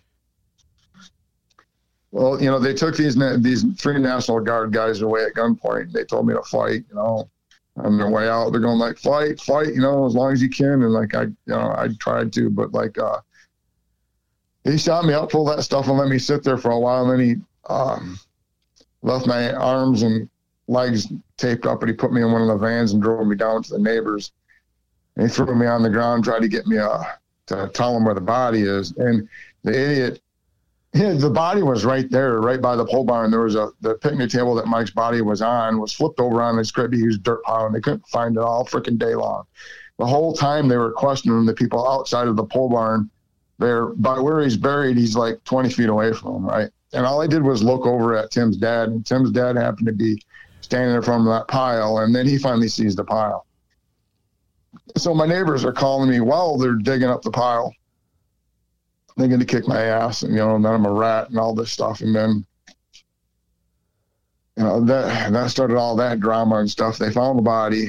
Um, they immediately took me in to get hypnotized to forget about it. I went up to my house they called for another car because they couldn't take me in there in one of the vans and that's all the vehicles they had so they had to wait for another car and they started talking about um, their cases these three uh, So this is all the same day that you've been shot up with sodium pentothal. Yeah. So I'm I'm back at my house now after all this happened down at my neighbor's, and they find the body. I'm sitting back at my house, and they're waiting for this other car to have me coming in and getting hypnotized. They had to bring me all the way to Grand Rapids, and while they're waiting for that car, they're all talking about um, the case, and and uh, I remembered everything that they said, not like exactly everything and every word they said, but I I remember them talking about um that was the you know this is when I you know they said it was the fifth body that they found and it was going to be called specimen number five and it was written wrong. It said species number five on the paper and he started changing he's going like I'm just going to leave it like that see if there's a leak I don't know why he said that but like he said that I'm just telling you everything I know he said that um he he wasn't he wasn't telling me this he was telling the other two tribal members that were there at my table in my my house while they're waiting for the car. And he says that, uh, you know, this being the fifth body being the most complete one, um, the other ones were like a one they found like that got tilled up behind a tiller and one was all rotten. And, he starts telling them about that. And, uh, I'm trying to remember all their details, but, uh, those came later, um, when they started taking me around. But, uh, right now they, at this point, they're really pissed off at me. They think I had something to do with hiding the body, and I really didn't. And uh, so they came and take me to um, Grand Rapids in this car and took me to a hypnotherapist. Where are your parents at this point? Being held at gunpoint. My sister happened to be at her friend's too, which was really lucky for her. Um, it was, you know, it was on the weekend. It was like the, like I said, it was Labor Day weekend. It was, it was like the last weekend we can go do something. So she went and stayed at her friend's. And, uh, you know, they, they left my parents at my house. All, all I know, you know, I don't know what happened to them at that point, but like they took me with them all the way to Grand Rapids, which is a, you know, 30, 40 mile drive to um, a hypnotherapist and had me hypnotized to forget about it, even though in the middle of the hypnotherapy, the hypnotherapist figured out it was about Sasquatch, Bigfoot, and he started freaking out. He goes, "Well, I thought this was about some witness for a murder or something. This is about a Bigfoot," and he and he refused to, you know, finish his work. And then the guy pulled his rank on him. He did that a lot. I'll get to that too when he does that quite often. He could seem to like he can in, intimidate anybody. I don't know how he did it, but he had a lot of power behind him. That's all I know. so they they brought me back and uh for a while it was uh nothing but you know the other kids didn't get pulled in for their chemotherapy to get them to forget and they just called me a rat and beat the crap out of me for like every day in school for a while until uh they found the other the other pictures uh the other the other neighbors had pictures um because they had a dark room and one of the other kids took pictures of uh some of the other kids naked and that's about all I know about that What? but yeah, they're they're trying to keep that over them right now for them to you know not talk. You know, um, So the family that had the dark room, the family that had the dark room that took the pictures of the Bigfoot when they went back there to look for you know the pictures and the body and whatnot. That's what they found were they found nude pictures of other uh, children. the neighbor kids, a whole bunch of neighbor kids. Um, yeah, and uh, God, this story goes on for so damn long. But like when they found that, they brought the other kids in and they they got hypnotized to forget about it, and it was it was a big war between the families for quite a long time. Um, and and uh, they ev- eventually end up taking my mom. They didn't take the the um the fathers because you know there there's some sort of problems with hemotherapy or something like that that um can occur. And it happened to my mother. She came back just an absolute monster and hated my guts and beat the crap out of me my sister all the time. And my dad hated me for it. And uh I never talked to him. I, I, when I was 13, I tried to leave, but they kept on bringing me back, and like I was gone by the time I was 16, and I could drive, and I didn't see my parents since. And until about like uh, you know, after my mother was dead, uh, she died in 2004. And My dad, I think, passed in 2015, like about a year after I first started remembering it. And uh, a week after I asked him about it, finally confronted him about this, and he told me all about it because uh, you know he he kept quiet about all his years, and that really pissed me off too. And him and, Tim's dad still keeping quiet about to this day. The other father has died. Um, uh, one of the agents have died. Uh, you know, I know all their names because uh, after all this happened, they and they found out that I wasn't involved. They started taking me around to uh, go see all their tribes, and they were telling the other tribal members, uh, the elders, and we, we went to a number of different Michigan tribes and uh, went all the way up to the UP. And he told them that they're Neanderthals, that they were going to, you know, make sure all the skeletons and the larger ones disappeared. He even had told them that the the vertebrae on the on the neck, I think the second one. I know this is in- insane little details, but I just remember this kind of stuff. And uh, he said that was incorrect about the you know the first skeleton they put put together of the the Neanderthals, and that had to be corrected, and, and this and that and the other thing, and that's why I remember it because I heard it over and over and over, and they would take me to Who who's uh, who's taking you? This guy these these three agents that were all native american they took me to all these other tribes and they're telling all the other tribes of what they found and you know And, that's and why you're I, and you're how old at this point? i'm 10 years old at that point You're still ten years old.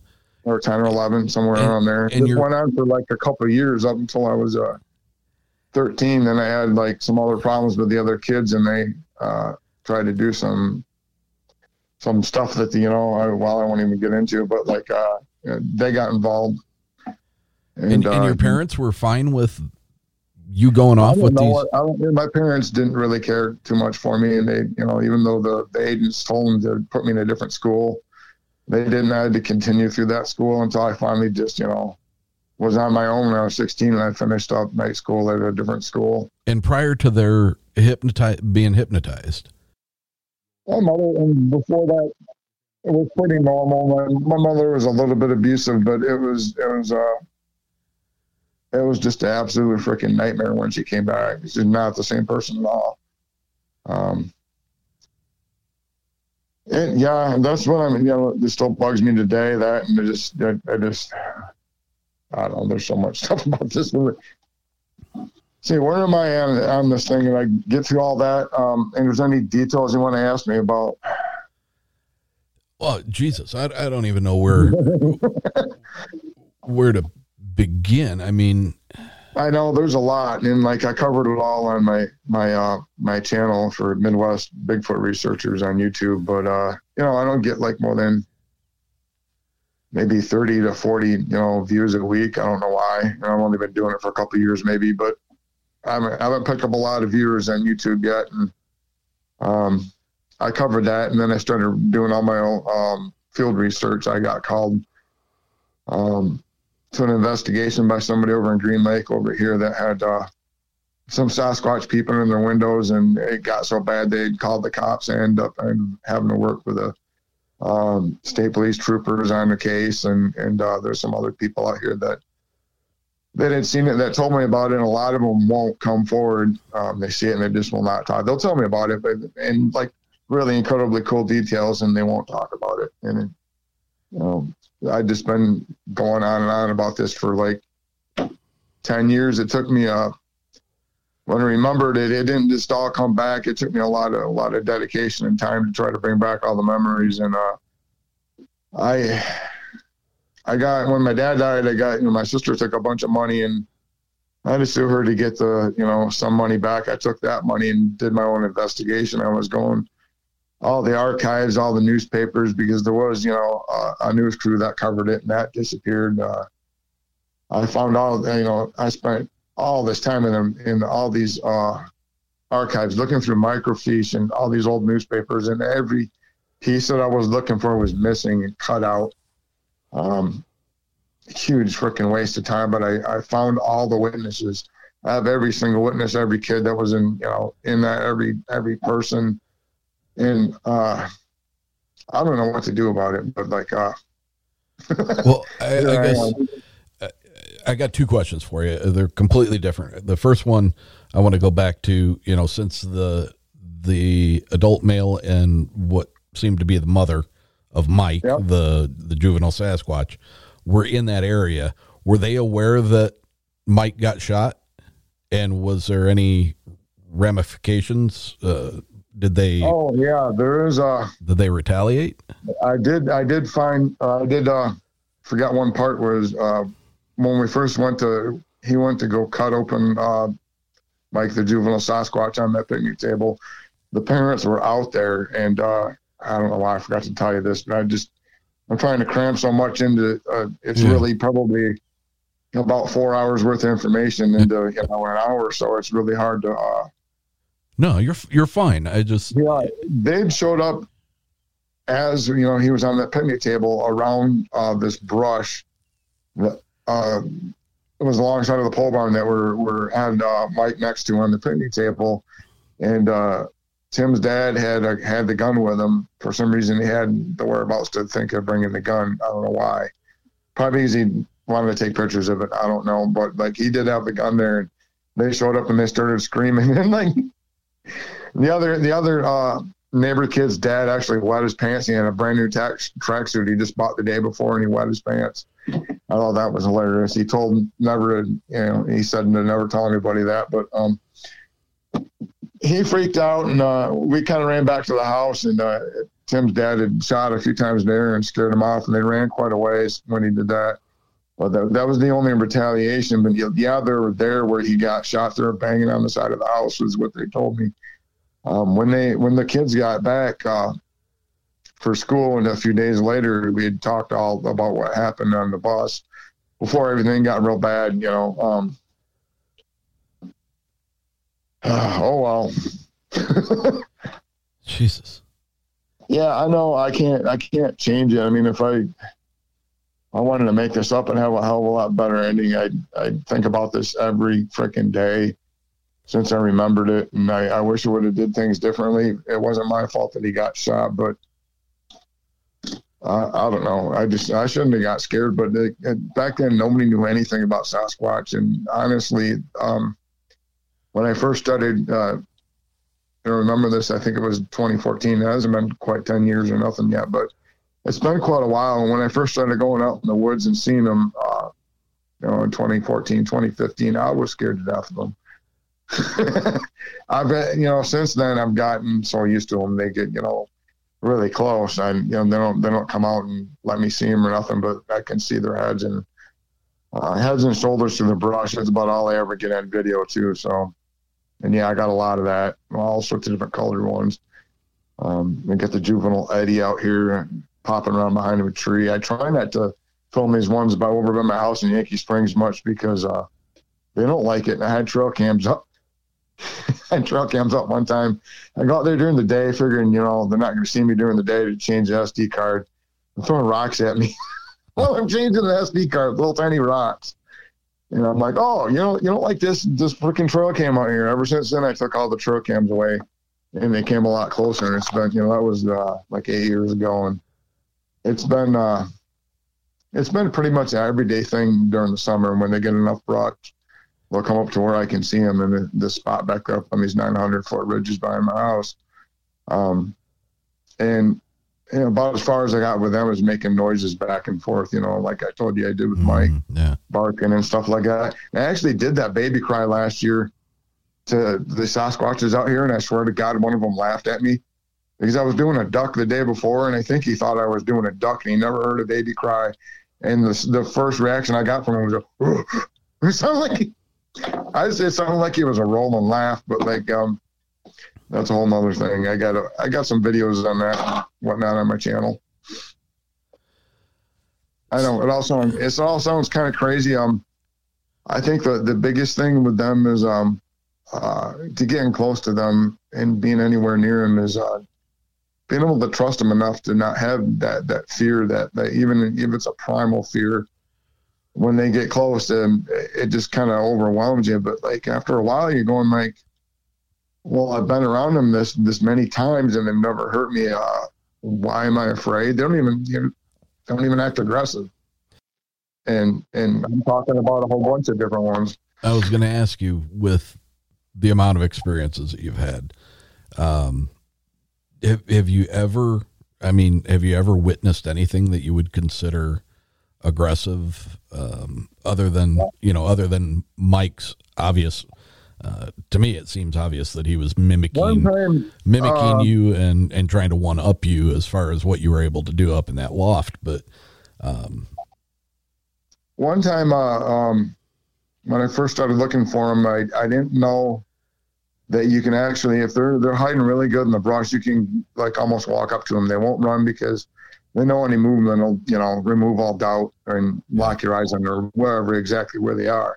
So they stick pretty tight. And this was at night, and I I, I was actually driving in my truck and I had my spotlight, and I I'd heard a big tree break, and I knew they were there somewhere, but I thought they'd you know moved on. I was there for a few minutes. I turned my spotlight on them and blasting them right in the eyes. They actually, that was the first time they actually followed me home and like for like three nights when I'd go out in the back, my backyard's got like 38,000 acres behind it. There's a swamp and like, this is early on when they first started coming around. They were like hissing at me for like three nights. And I finally ended up feeding them and kind of patching things over with them. And now I, I see them, like I said, for like, uh, the whole summer long, almost every night for like the past almost what eight years now, and they're the same ones. And there's, I, honest to God, they're the coolest freaking thing I've ever seen.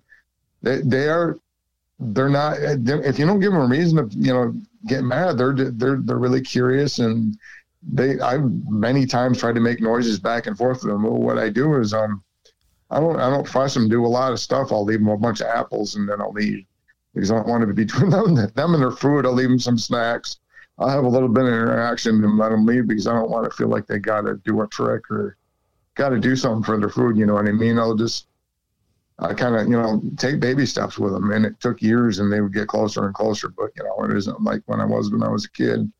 They're not that trusting enough, you know, to come up to me and, uh, you know, especially in the daytime. This is usually at nighttime. Yeah. But I have seen them in the daytime too. But um, they stay their distance and I always stay in the brush and you know, it's kind of depressing because I really want to. I don't have any fear of them anymore. I really want them to come out in the open, but they never have. You know, now based on uh, these, uh, the multitude of drawings that you've shown me, and you're you're quite an accomplished artist. Um, oh, thanks. I don't think I am. I, you know, like you said, you did art. I like had to do other things too in my life, and I didn't. I didn't do that for a, lo- a long time. I could probably be better if I would you know, I'd set out to be an artist and worked at it all the time, but like that's the best I can do. I did. Well, I to tell my story you, somehow. You obviously and, have great attention to detail. Um, uh, yeah, I tried to remember. everything that happened back there. And when I when I drew it out, it really really helped a lot, and uh, I could remember a lot of the the details of the inside of the barns. Uh, you know, a little bit more details would come out while I was working on my drawings, and just stupid little things that uh, really kind of pieced the whole thing together in my head over the years. And uh, now I can just play the whole event in my head and, and just watch it and rewind it and watch it. But it's it has such an horrible ending, and I feel I I really feel guilty about it. I really want to as stupid as it sounds, I'm trying to get people to you know understand Sasquatch a little bit better, so they don't have uh, um, this awful encounter with them and be scared to death. And they're not they're not going to hurt you. They're not purposely out to hurt humans. They don't hate people. They they get incredibly close to houses everywhere. Um, they're used to people. Um, they just they don't get the reaction. You know, they, they, they don't get the respect from us. They get a reaction they, when they see us, you know, us freaking out and screaming and mm-hmm. shooting. I, I had a gun at them, and that's pretty much all they ever get for, except, you know, for a few people that are, you know, brave enough to uh, face down something that looks like it can squish you like a bug. yeah. Well, the thing I wanted to bring up was, you know, with the detail in your drawings, um, you know, you're you're portrayal of of their faces. Um, you know, you hear you hear so many you hear so many reports that it looked more like a person. That you know, it, its face was flat. That its nose was flat, and in your depiction, um, there's there's a quite obvious protrusion of the the mouth, the yeah, from, yeah. from below the below the nose to well, below the, the chin. Neanderthals, their their face sticks out a little bit in the front, and they have big, huge, giant jaws, and they got real big, flat noses. But the weirdest thing about them, um, especially in the last two years, because I've been going to a lot more spots, and if you actually look at my channel, I've been finding them in all these weird spots, and I've been seeing ones with different skin color, yeah, and different hair color, and and the same would if you want to call it a tribe or whatever. And you know even old ones around us they take care of their old there's a lot there's just so much we don't know about them. I mean i could go on about their cloaking and stuff like that. Um, some of the other weird things they do it's all uh, sound related um, but and i'd like and i'd like to get into that but i think i think that we should reserve that for another show yeah yeah it's, um, it's this this this is a lot for people to wrap their heads around Right, uh, I know, I know. I mean, uh, I feel the same way. I, you know, when I first actually first started, you know, uh, looking into this stuff, I didn't know about the, you know, the, the weird things that they could do, and I just found that out through my videos, and like I said, going to frame by frame and going like, oh, yep, that's yep, and seeing it in person and and confirming it on video. Um, like I said, I do have it all, but nobody sees it, so. well, well, hopefully, you know, hopefully there will be a resurgence in uh, in viewership for you with with this coming out. Um, do I have permission to use uh, some of these uh, drawings of yours uh, when I post, yeah, yeah, post go ahead. That's why I sent them to you. That's why I sent you the video so I can mm-hmm. show you the order that they're in. Okay. Supposed to be in, you know. It's Jesus. Yeah, man, I spent a lot of time doing that, and I was gonna. I entered an art prize, and this is another thing with those the neighbors and their uh, the governor. Oh, I shouldn't do this. I they they intervened when when I entered entered the art and art prize in this art contest in Grand Rapids. Yeah, in Grand Rapids. Um, mostly mostly because the mayor's like, oh, I can't say that. But uh, it's uh, that has something to do with the witnesses, and the witnesses don't want, you know, what I told you about the pictures. The, that's why they're fighting it. They don't want anybody to know about this either, and they won't talk about it because they don't want anybody to know about those other pictures that were found. Yeah, and it, it's really making things hard for me. But uh, that's distur- you know, that's disturbing in itself. Yeah, but like like I told you, I found everybody. Um, and man, yeah, I could go into that too. The, especially the first one of the agents I found at, at a casino, and I went there looking for him because I knew what his name was, and uh, I just went to the um, uh, the tribe's main you know office, and they said, "Oh, he's over at the casino." I didn't go at the casino looking for him, right? And they said he's over at the casino just have like you know one of our staff page him, and he likes to hear Bigfoot stories. I'd love to hear your stories. this is the guy that took me in to have me hypnotized to forget about this, right? And he comes walking out and he sits next to me and I was going like, well, you sure you want to hear this? Uh, I was told not to talk about this. He still doesn't know who I am, right? Until I started getting into the story and his eyes got huge and he like, I said, well, I'm looking for this guy so-and-so. And like, oh, that's not me. And like the whole time his badge sticking out of the corner of his pocket has his name on it. but uh, yeah, after that, they just kind of disappearing one by one. After I went to go visit them, uh, supposedly uh, a couple of them are dead. And they died like a week after I found them. What? yeah, they just disappeared, and and their ex-wives and all the people that I knew because they, you know, they introduced me to so many trouble members. Um, yeah, it just goes on and on like that. I, I just, I don't know what to think. I just got to do what I got to do. I don't care if people believe me anymore. I gotta, I just got to keep on working on this until I get something, uh, you know, substantial enough to change people's mind about Sasquatch because um, they're not rare. They're um, a multitude of them, uh, at least here in Michigan and everywhere I've gone. I've gone to every state between here and Florida and uh, and shot video and done a lot of work and spent a lot of money on cameras and and uh, found a lot of them. There's uh, usually groups of them about 12 to 18 I know that sounds shocking, but um, most of them are just little ones, and uh, I think they must have a you know. Did you say? A, did you say that most groups are in twelve to eighteen? Yeah. So each yeah. each location. smaller one. There's ones that I have a, a, video shot of silhouettes of at least thirty of them up on a hill, and that was way up north. Though that's the most I've ever seen. Um, in one group, but they were kind of displaced. They're um, they they burrow underground underneath these big banks and hills, but they go underneath the water and then make the entranceway underneath the water and then go up into the hills here. But you know, obviously, if they got caves, they use those. I know they do that here because it, when I was uh, up north last year, somebody had purposely uh, in this area up north has a lot of beaver dams, and they purposely pulled it out, the beaver dam out with a with a truck or something like that. I know because one of the locals told me, and he was pissed off about it. Drain this pond and and that's why I got all the footage that I did um, and figure that out because when it drained the pond, you could see the entrance ways and they're coming in and out of it, and I've you know got got pictures of that at a distance and how, how do they how do they withstand the the cold temperatures and being they, they go underground they go into these these these things and go under the freaking um, under these hills. And, you know, Michigan's mostly sand. Um, yeah, but aren't, they, aren't you indicating that some go into the water? Yeah, they go in the water. If it freezes over, they don't come out until, you know, they can come out and they probably store food and everything, eat roots. I don't know.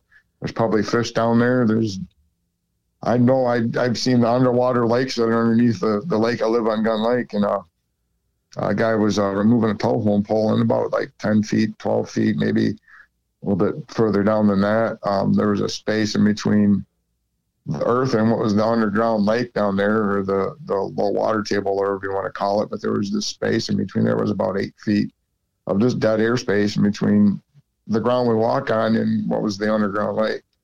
And and there's a lot of stuff like that around here, and uh, they can get to it really pretty easy with their their power and their digging power. They go in through the sand. There's like maybe four feet of dirt six feet of dirt and then it goes into sand out here. Um, you know, the ones in Kentucky or wherever there's caves, they'll go into caves, you know, whatever. But I'm not sure what the ones in Florida do.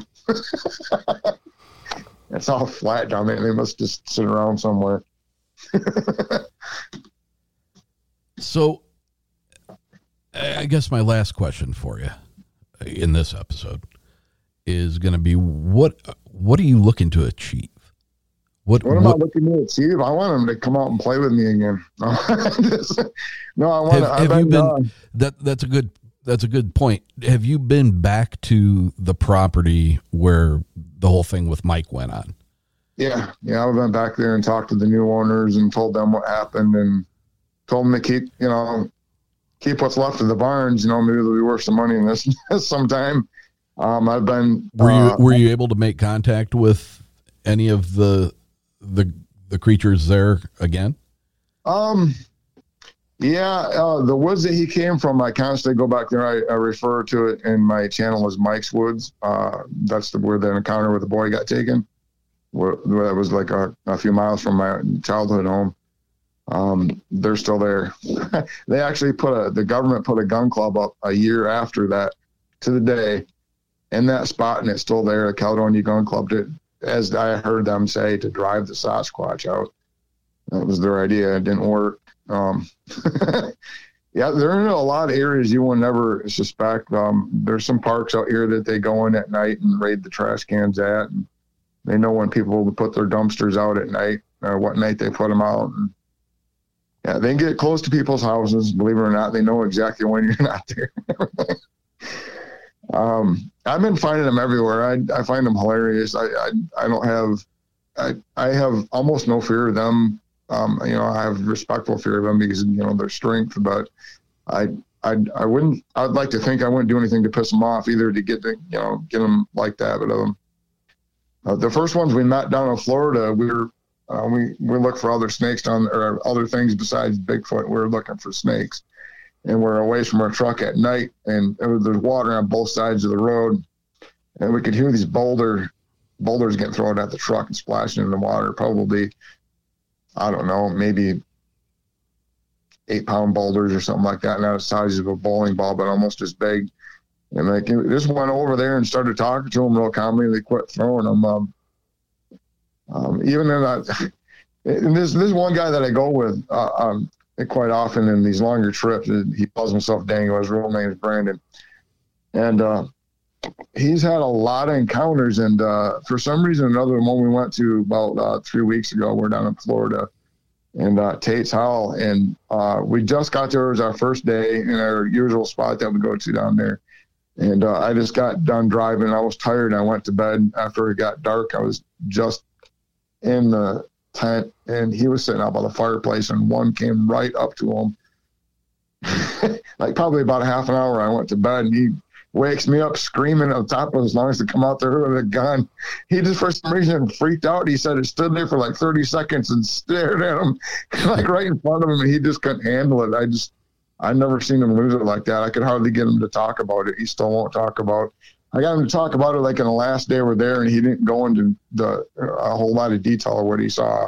He just shuts right up. Jesus. I see. That's what I'm trying to change in people. It's like um, they just you know a lot of their you know their profiling they do a lot of times when they're parallel and you're following you through the woods, and that's just what they think is their you know their own safety line. You know, a lot of people think that they're getting hunted by them. They're just staying their distance, checking you out. That's just what they got to do to feel, you know, you know, so they're in their comfort zone. Yeah.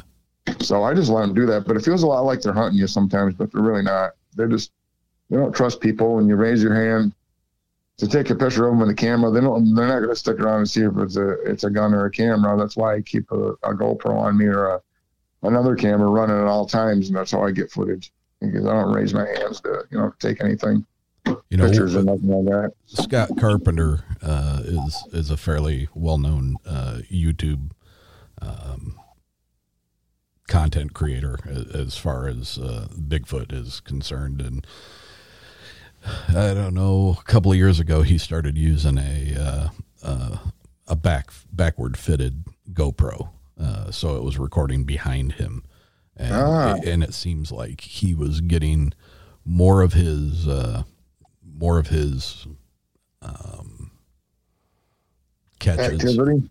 Yeah, was happening after he passed them. They would yep. they would peek out. And that's what I've been learning all my stuff from was that backwards camera. It just completely opened my eyes as soon as they see you go by, they figure it's, I mean, they don't just jump out in the open, but they might, you know, stick their mm-hmm. head out or yeah shoulder, head and shoulders. They're not gonna. I haven't yet seen one just jump right out. You know, like some people see them run run across, you know, the the path or something. I haven't seen that yet because, you know, they're always in the woods. There's really no way to sneak up on them. I mean, they're gonna hear you get to your, you know, get out of your car. They're gonna hear you drive up there. They're gonna, even if you hike for miles, they're gonna know you're there, and and, and they can communicate and, and infrasound with each other, and we can't even hear it. They're, you know, they already know you're there. So there's just there's no getting around that. May as well just be friendly with them and see if you can get them to come over and play, so to speak. Wow. Randy, let's let's wrap this one up. And, All right, I'll and, shut up now. And we'll uh, we'll we'll get together again and we'll we'll talk about some of the more interesting aspects of the uh, the unusual stuff that you've you've encountered with these things and that many people have encountered with them. Um, a lot of people refer to it as the woo and and those types of accounts usually kind of get pushed off to uh, into a pile off on the side because a lot of people don't want to deal with that kind of uh, um, I I felt the same way when I first started hearing about them until I started experiencing them. So I, um, it's just something that is Sasquatch. It's something that they do, and if you if you know, you know, really accept the fact that they can do these weird things, uh, you're just going to be going around in circles and you know just looking for tracks and yeah, thinking it's a monkey out in the woods when they're not. They're they're smart as hell. You don't ever underestimate them in anything. I always underestimate them, even to this day. And it's just like, okay, they're never going to be right here, right now, during the day or some weird thing like that. And all of a sudden they're there, you know. Yeah. you spend a lot of time in the woods, they're probably watching you, whether you know it or not. Um, just for their own safety. I don't know if it's just for that or if they're just curious, but I really like them. I wouldn't I don't know, but I had to come a long ways to get to that point, I guess. Yeah, you know, I would imagine you know, so. Hung around when I was a kid too, so. Well, and I'm sure I'm sure those early experiences were probably pretty pretty forming of your your ability to be around them and not be freaked out because Yeah. your initial your initial experiences with them you thought they were you know uh, a, a tamed They are they are very very scared of everything. Every noise you make, every noise I go, they're just they're hyper about everything, and and it, it doesn't help if you're scared. Yeah. Randy, if you would tell everybody who you are and where they can find your content. Okay, I'm Randy Michael Petra, and I uh, have Midwest Bigfoot Researchers on YouTube. You can find me on Facebook also. Randy, it's been a pleasure talking with you, man. I, I know at uh, at the the onset of me reaching out to you, you were put off by the uh, the name of the show because you thought uh, it was. It oh, was that's because I've, I've gone through, you know, when I first started researching this stuff, I've met people like, you know, Cliff and like uh, every researcher. Yeah, I even got stories about when I met uh, um, Bob Gimlin and stuff and told him about it. I, I could go on for that for hours. And uh, Bob Gimlin really, really thought it was a, a cool thing to hear. But um, then, you know, Cliff told him, no, well, I'm just, you know, Cliff said, oh, he's a human lie detector. He thinks I'm a liar. So, you know, I've been putting up with that for years and him telling all the other researchers that I'm just making all this stuff up. There's no way that they play with people.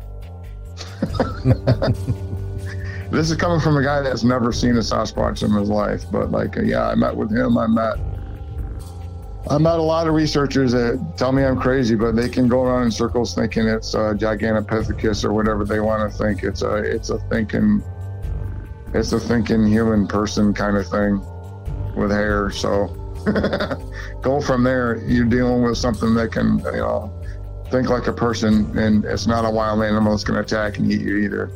They're not cannibalistic. They're not monsters. I'll shut up now. Randy, thanks so much. Thanks so much for All being right. with us tonight, and uh, I really do appreciate you taking the time. Well, I appreciate you uh, listening to me.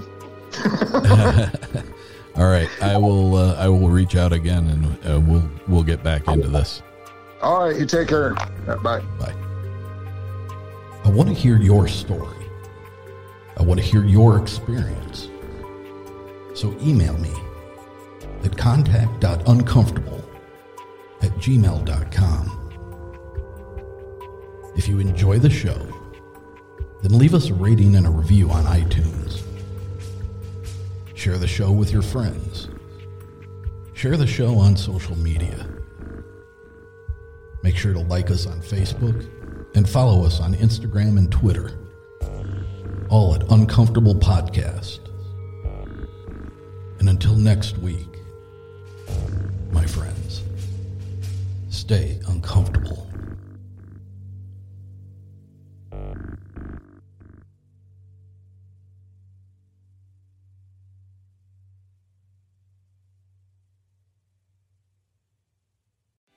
What's so special about Hero Bread's soft, fluffy, and delicious breads, buns, and tortillas? Hero Bread serves up 0 to 1 grams of net carbs, 5 to 11 grams of protein, and high fiber in every delicious serving.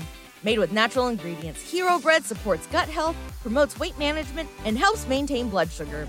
Hero also drops other limited edition ultra low net carb goodies like rich flaky croissants and buttery brioche slider rolls. Head to hero.co to shop today.